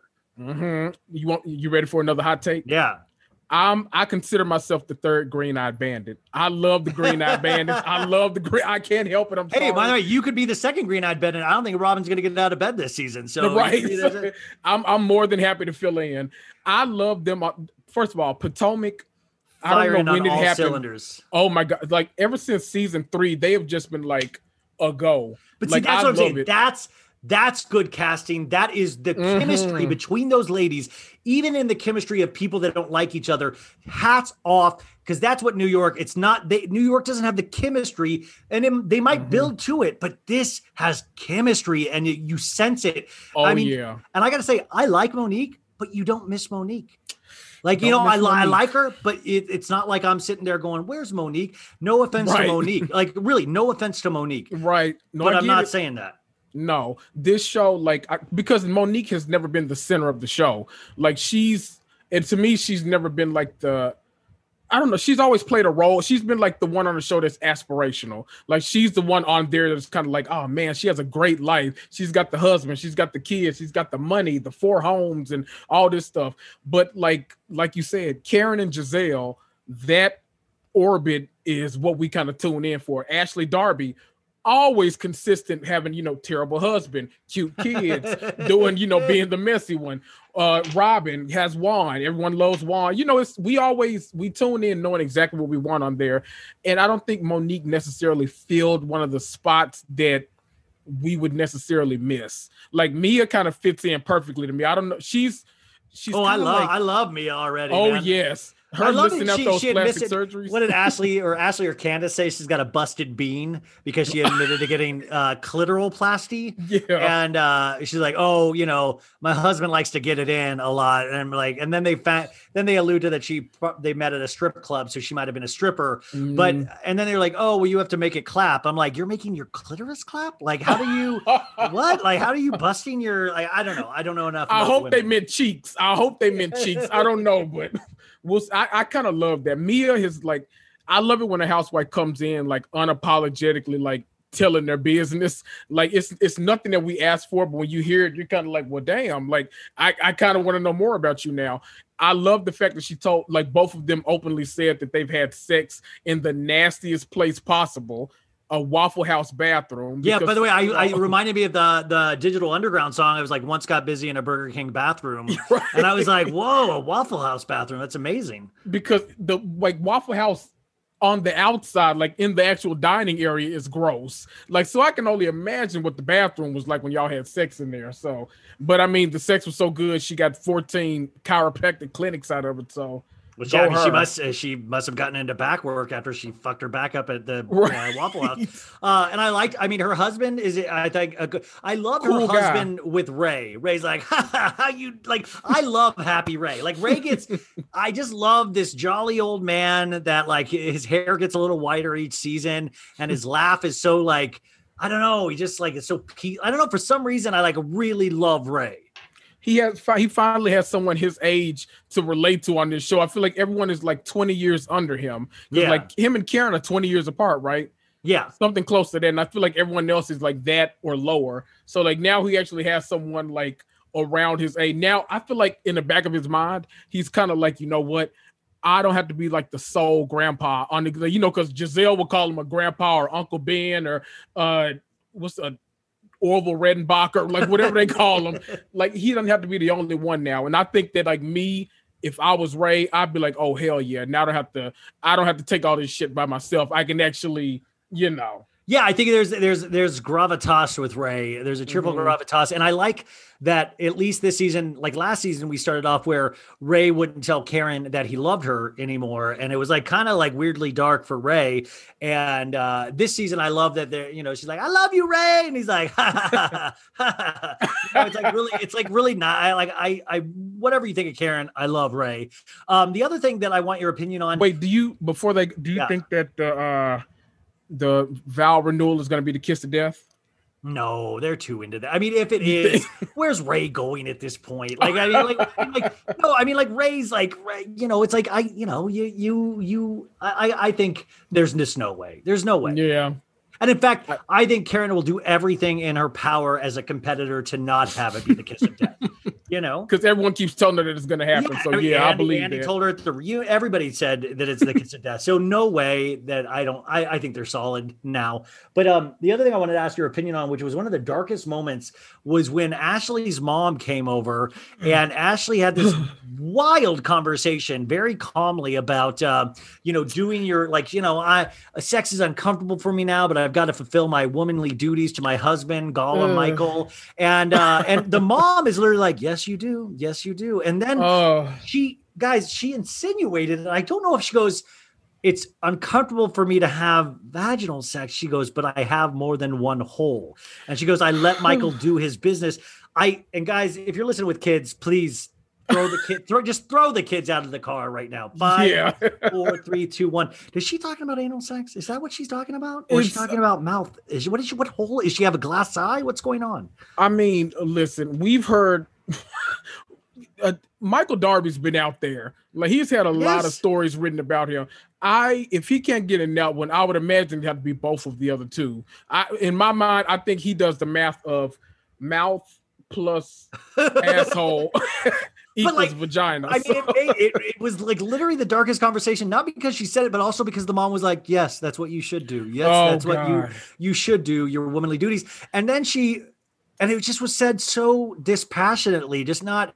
It was just like just picturing Michael Darby hovered over, like, eh, eh, eh. like it's just so gross. And Every time they shove them being romantic down our throats, I literally die a little inside. It's the grossest thing. They started one season off. I don't know if it was season four or five with her like walking in lingerie into the room and like feeding him on the bed. I was like, uh, who wants to see this? Nobody. I Get mean- out of here. At least with Jax, he's still relatively like I mean, he's better looking than Michael Darby. But like I was, I was just like, there's no way she's talking about butt stuff, is it? And then I was like, I think she might be talking about butt stuff. And I was like, I was like, man, women should not get pregnant if that's what they have to do to for their men, you know? if Um, you have to worry that much about your husband cheating on you while you're pregnant, yes, well, you might just need other- to leave. That's the other thing. The mom was like, "Well, you know, you, you can't let him." Or she goes, "Are you happy that your um your uh what is it, the housekeeper, your uh nanny?" She goes, "Are Oh, you yeah. happy that your nanny isn't a supermodel, you know, and it's easier to be around with Michael?" And she and I was just like, that is so dark that we're even having this conversation where Right. oh, well, he you don't want to tempt a drug addict, you don't want to attempt to, you know, like, right. oh, ah. it- um, th- that household.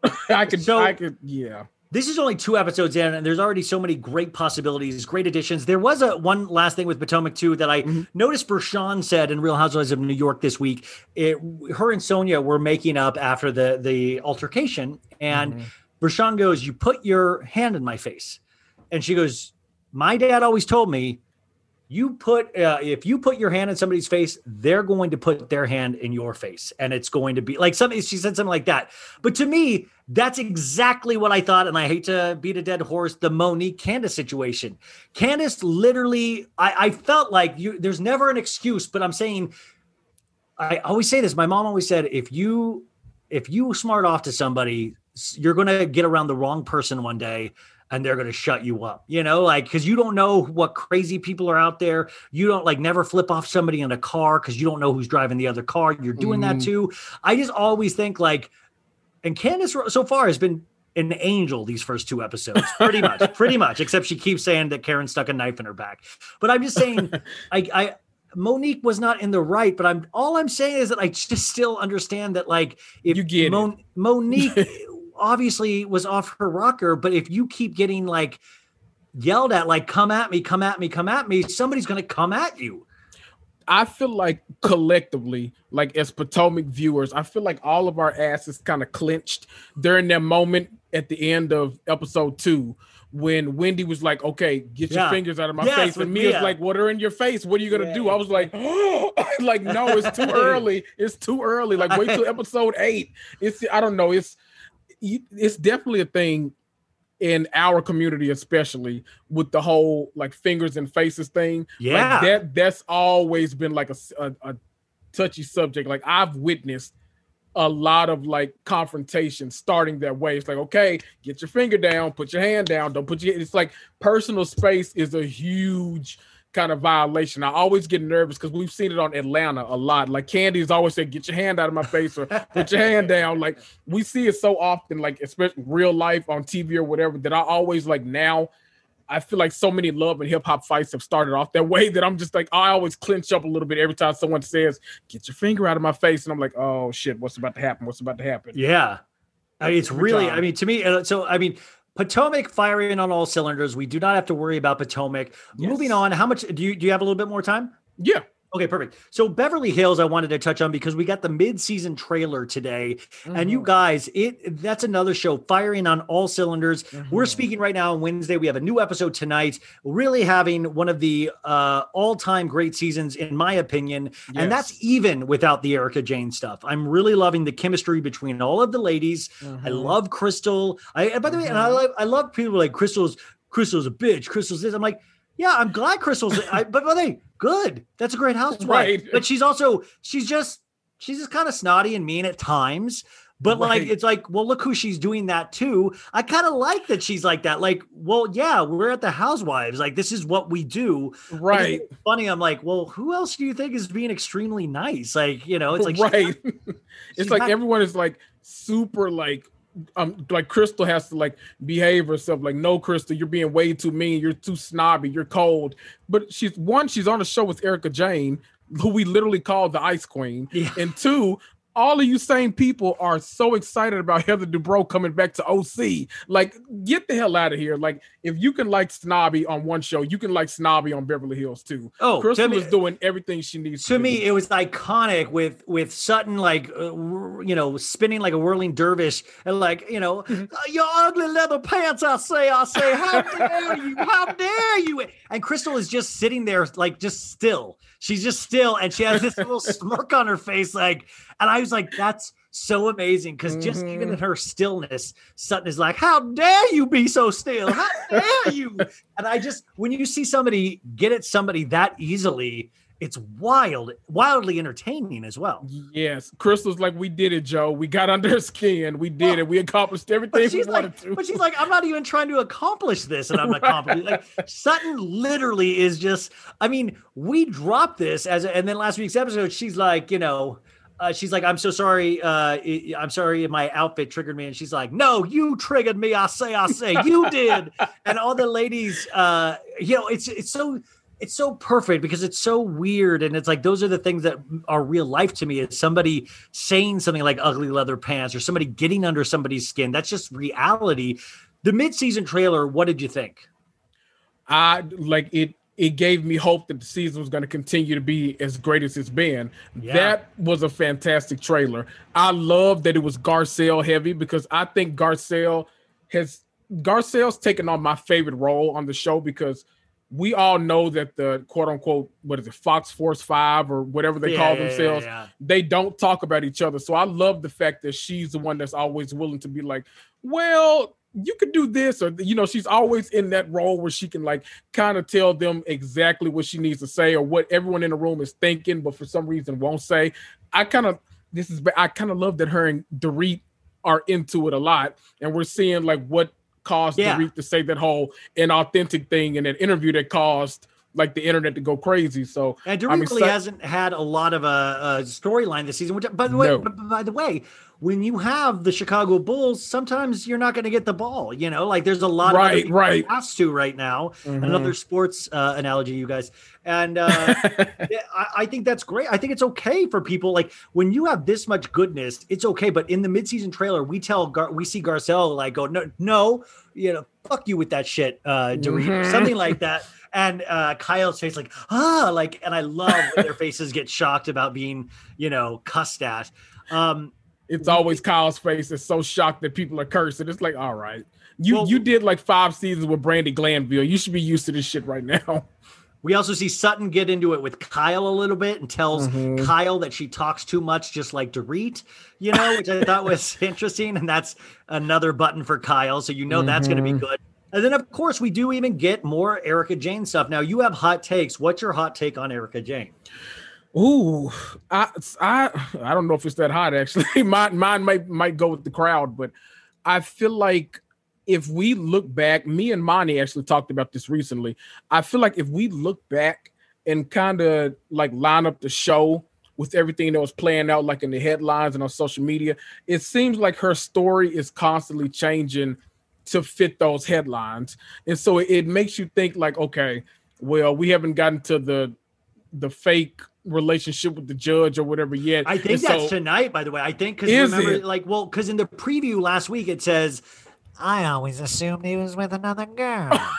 and like with the other, so I, and they were all like shocked with that. And I'm like, right. I swear to God, they're going to do the. I mean, I don't know if they're going to say the name because I think that would be. But remember, she like I said this all the time. She posted it on a Friday night, left it up for forty five minutes, showing Mhm. flip phone flip phone text messages from like 2010, and acted like it was some big discovery, and then took it down. So I think that was purely for a plot line on Beverly Hills for her. Absolutely. I, nothing about this screams authentic to me. Like you might, you might, you might have gotten me last week with the whole crying, but you mean to tell me that you went out there and you purposely found mascara that was going to run when you're Erika Jayne? I've talked to so face- many ladies this week, and Oh they told me that this is in pot. In, in fact, I'm I'm got I got mascara. I'm going to try it out on Instagram later, and uh, uh, just see to see the test. But it's like there's, I got to say, like she didn't even wipe away tears. Now, when I, I by the way, No. I I I embarrassingly cried uh, like in the last month, and I went immediately to wipe. I mean, I mean, I, I was like covering my face, like I was Mm. hiding everything and she was just like stood up like fully looked out and just tears running down and i thought that was just interesting it it is uh, it, it was almost like it was written in a script is what it was. It well was that's there. what my, my thing is like what if she did like rehearse this with mikey you know? Like like you know like just like an improv like mikey's like i'm kyle and you're erika and okay so you walk up to me and i'm kyle and i say sorry i can't hug you. And i'm wearing a moo moo and you know. Yeah, wearing like a caftan a kyle violin and right. um but i do think there is that element of some of those lines i mean here's the thing and we do this because we're so into storytelling we've seen so many shows is that you do think well wow she really is getting a lot of information out there she's getting this is not me and even in the mid-season trailer she's just like uh you know I'm asking you to believe me, not some article you read. And she's really, she's really doubling down, tripling down. But in the midseason trailer, also the ladies are like, we deserve to know the truth. You know, it's just, and the guy, PK and Mauricio are like, there's something that doesn't add up, my mate. Uh, and it, you your know, beverly hills impressions are top tier i just want only, you to know It's the only inspir- it's the only show I'm truly inspired by. the foghorn leghorn is Yeah. my favorite I say, I say, you know Erika Jayne Soul from those orphans. I say, I say. Um, and we see Erika Jayne, but this is like she was being really nice to Sutton because Sutton was like buying her shit and stuff, I think, and like mm-hmm. taking her to like spas. But then we see her at that dinner table, you guys, and she's like, I'm gonna fucking kill you if you tell me to, you know, and like Sutton's oh, like, I don't, I don't care, I don't care. She didn't mean it, and Erika's like, I did mean it. Like she does a voiceover of like I, and I was like, whoa, because she knows Sutton's easy to pick on too. She right. knows Sutton's gonna like- cry. Sutton's the the odd man out. So I think Mhm. Erika Jayne like sets an example with Sutton, so the other ladies don't come for her at all. Potentially, Absolutely, because if you, I, I want to see this play out like with the other ladies. I want to see if she's gonna go as hard as at like a, a Garcelle or a a Crystal, maybe, maybe a Garcelle really, as opposed to like a Sutton, because like Sutton, you know, Sutton's gonna back down if she gets pushed too hard, or she's gonna cry. Garcelle, I don't really see that happening with her. Kyle, well, Kyle's gonna cry. So Kyle usually cries too. I don't know who else she could really try that with. I feel like she had if Garcelle didn't come on like this one trip or whatever, this one dinner, she would have been good. But I love that But what do she's you, like and, and Rinna, they did they had two little mm-hmm. bits of Rinna just cackling, like Right. they literally had two parts, you guys, where Rinna is just cackling to the point where they, I think even the editors like are annoyed with her cackling. Oh my god! Like I literally, I want anything in life to be as funny to me as it is to Lisa Rinna. I don't think I've ever laughed that hard in my if life. I if I ever like see, I'll just be like, what's so fucking funny? right. Tell me, I want to know what's so fucking funny. Tell me. What I loved was it was one dinner. I don't know if it was a dinner with Sutton and her daughter or before that, but there was one. No, it was at Sutton's Parisian party. And Lisa Rinna, like Kathy Hilton said something, and Lisa Rinna was like clapping and laughing and everything. And Kathy was just looking at her like, what the fuck is happening right now? Like, what- nothing I said was that funny. Like, what is going on? I need someone to be that like that introspective to be like, okay, nothing here is that damn funny. Like we are the like the blandest group of people. Like we're not that damn funny. But at the same time, I love uh, I love Harry Hamlin's Secret Garden. I love like you know. In fact, by the way, I was just like they will eventually maybe you know I was just like in a Lifetime movie that's where Rinna would potentially be buried if like things go south. You know, like or or me or I'll be buried back there. I was like, if I Right. if anything, if you know to check Rinna's house first if something ha- if I disappear. right or Scott Disick. Somebody, somebody's gonna be Oh. in that garden. Did you see Scott Disick uh, posted a photo yesterday, you guys, with like new diamond bracelets, and one of his bracelets says "fuck off," and I'm like, "Oh, Oh, that's jeez. super. That's super tight and cool when a 40 year old has a fuck off bracelet. Like, that's so tight, man. That's so dope. With ice blonde hair. Yeah, At that's that. so cool, dude. So, I mean, how does the- Lord like he was dressing in three piece suits when he was in his 20s, and now he it's like a reverse Benjamin Button of fashion, where it's like ridiculous. Um, so we even get Kathy in this midseason trailer. I think she said like, "Well, we all have skeletons in our closet, just that my family, everybody knew ours." And I, I think great line by Kathy. I mean, I really do think perfect. I mean, we'll see how they stick the landing. Mm-hmm. But even Erika Jayne at the end was just like, "Look at my life, look at it," and like it's so dramatic, you know. It is. It's so dramatic. I'm I'm looking forward to it though. I'm but the RHONY trailer was great too because I think that dropped yesterday. I'm looking Yeah, yeah, forward yeah. to both of these second halves of seasons. I think they're both gonna they're both gonna give us what we want. I think RHONY viewers are gonna come back in, and I think Beverly Hills viewers are gonna they're gonna stay the course because they're really. I never thought I'd see the day again where I say Beverly Hills is one of my favorite I shows know. airing right I now. see. That's why I. I remember back in the day when they did Puppygate, and I was like, I'm tired of this shit. Like, and, Yes. and that's before anybody cared about my Bravo opinions. That's like that was I was just tell, I was just telling my friends, like I'm my girlfriends, I was like, I'm tired of this. Like, I don't, I can't, I can't do this any longer. This is so boring. And that's where I feel like the RHONY seat is. Did you get into Salt Lake at all? Oh, absolutely. I, all Housewives I watch. I'll be interested to see uh, what they. I mean, I think this is a litmus test for the Jen Shah stuff. Oh, I think Jen Shah with with the cast that Jen Shah has around her, I think that's gonna be two times as good as Erika Jayne on Beverly Hills. Well, I think when Mary Cosby gets a hold of the fact that Jen Shah escaped an arrest and like all this kind of stuff plays out, I'm so excited to see it. Like depending on how she is with Heather Gay, she's absolutely gonna talk about it. I think we're gonna And find out. We get we get the day of when she got arrested. They were filming. That Oh day. my Like, I, mean, God, like, I cannot That wait. gives that gives me chills. I mean, that could be historic. You know. That's what I'm waiting on. Like that, and plus they they're gonna have to like answer some questions because remember at the reunion for season one, they asked her, they're like, "What do you do?" And like Lisa and the, uh, like Heather jumped in. They're like, "Oh, it's so hard to explain. You know, she does this and that." So it's like you're gonna have to like now defend the fact that you were trying to say what this woman does when she runs like a multi allegedly a multi-level MLM yeah. company. Well, that's that's why I said it's interesting with pop culture and things like that. Is that we just accept things without really asking a lot until it's Mm. too late. Like it's like the Britney Spears thing. All of a sudden, I was like, well, yeah. I mean, obviously, maybe she does need to be in conservatorship for 13 years old. You, you just don't you don't question Mhm. things because you're like, well. I don't think anybody would screw her over. She must really need it. Like, or or Jen, Jen Shah. Like, I didn't necessarily understood what she did, but Mary Cosby seems crazier than her, so I'll pay attention to that right. like you're, you're we're distracted very easily and i Mhm. think like if something doesn't make sense there's a reason why it doesn't make sense but just don't i feel like we're learning to be more questioning of like just don't take somebody's word for it Right. We I feel like people are now a little bit more skeptical of stan culture.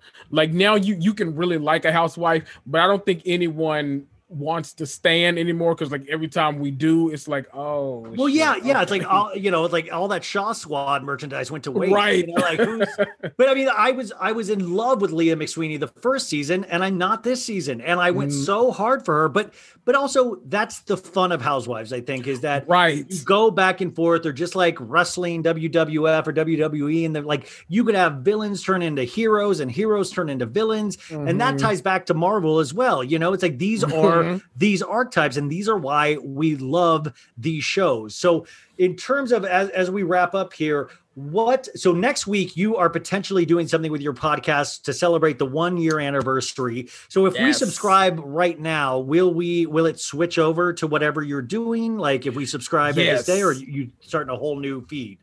So it'll be a new. It's just going to be a, a rebranding of the same podcast.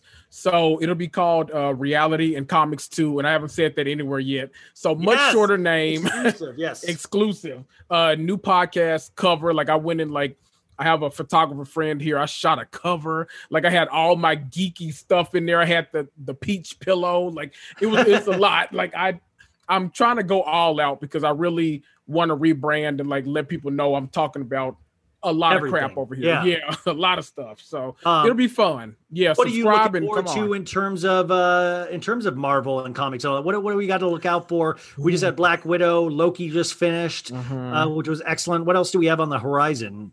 Uh, so we got some more Disney Plus shows coming. I think we have Ms. Marvel this year. We've got the Hawkeye show where we're going to get uh, Hailee Steinfeld as Kate Bishop. That's going to be great. Uh, we've got She Hulk coming up, played by Tatiana Maslany. Yeah, who you uh, got a lot was- of good yeah. stuff. Oscar Isaac is uh, Moon Uh, Knight. Moon Knight, That's yeah. going to be so good. So there's a lot of. I'm. I think I'm looking forward to the. In terms of movies, Disney we got Plus stuff. Doctor Strange and uh, oh yes, the Madness, multiverse the Multiverse of. Madness. We've got Spider Man coming up this year. The Eternals And uh, Spider Man, you guys. Spider Man is supposed to have like all like Tobey Maguire potentially all the Spider Mans. It's supposed to have a Mm-hmm. Element to it. Which, by the way, isn't it amazing that uh, the Flash movie, the standalone movie, is having 19 is having Michael Keaton reprise his role as Batman? And I tell you, that really did almost make me tear up because there is something so special in Mhm. that character with him playing it for me to watch him play a 60 plus year old Batman is like that's that's as a kid I, w- I read Dark Knight Returns which is an older Batman uh Mhm. you know and, and I was just like that's just so exciting you know It's dope. I'm I'm looking forward to every. I watch all superhero related stuff anyway, but I'm I'm looking forward to it. That's gonna be good. Do you, You watch the should do? boys? oh love the boys you guys Okay, I. I, I they have I recommended the boys many times. In fact, it got nominated for a lot of Emmys. And when does Mm-hmm. the third season of that come out? Because that was effing amazing. I think they're gonna announce that it's due out in September. It is September's so dark, so dark, so funny, so well done. I So mean, it- good. it's on Amazon Prime, you guys, if you want to. But it is dark, but it's so fucking funny. Seth Rogen produces it. It's really, really, really good. I highly recommend Mhm. that. It would be amazing if we had a crossover with the Bravo universe with the Marvel universe. Oh, I would love that. Like, what if, I, mean, like- in New York, if Ramona was just walking by a street and like you know, Spider Man flew by, uh, he's flinging webs, she's flinging poo. It's great. you know? Right. She she thought Harlem was scary. Where do you go to Gotham? Good God. Yeah. Gonna be Bat- amazing. Batman's like, shut up, shut up, shut Right. up. Who shit on my floor? Who shit on this Batcave? Um, Kendrick, this was as good as I thought it would be. Uh, so many people love you, and I want to make sure Oh. so many more people listen to you. I think you do something very unique and something that not everybody does, and we always have to celebrate that. Uh, I always tell people, whether they listen to me or not, even before you listen to this podcast, his podcast, go rate it five stars. He does this for free. Yes. Uh, he wants to do this, but also it just gives him a little bit more of a leg up, um, eh, like it did me. So go throw your support behind there. I think it's really worth your time and energy and uh, and your ears. So he'll uh, hopefully you'll come back on at a, another time, and, and hopefully I can come on yours at a time. And and uh, I'm glad we we finally ripped the band-aid off. Yes, I'm excited. K- I, I don't think Kaya was gonna leave you alone until I came by on here. Kaya, Kaya did. Hi, Kaya. Kaya texted. By the way, Kaya is uh, one of the uh, founders of Bravo While Black, and she's Mm-hmm. an amazing woman. But she's also uh, one of the the horniest women online. In terms of, she's always she's like, you got you you watch that Netflix uh, Sex Life or the what was it? The three. we did a whole clubhouse room about three- that. yeah, she's just she she's just she'll be like, I watched it three times, and I'm like, God, Kaya, God. That's Uh, so she's funny. a really, really funny, amazing woman. So, uh, Yes. thank you for all of your time with us today, and uh, hopefully, we'll talk to you very soon. Thank you. Thank you for having me. Hi everyone. Five. Betches.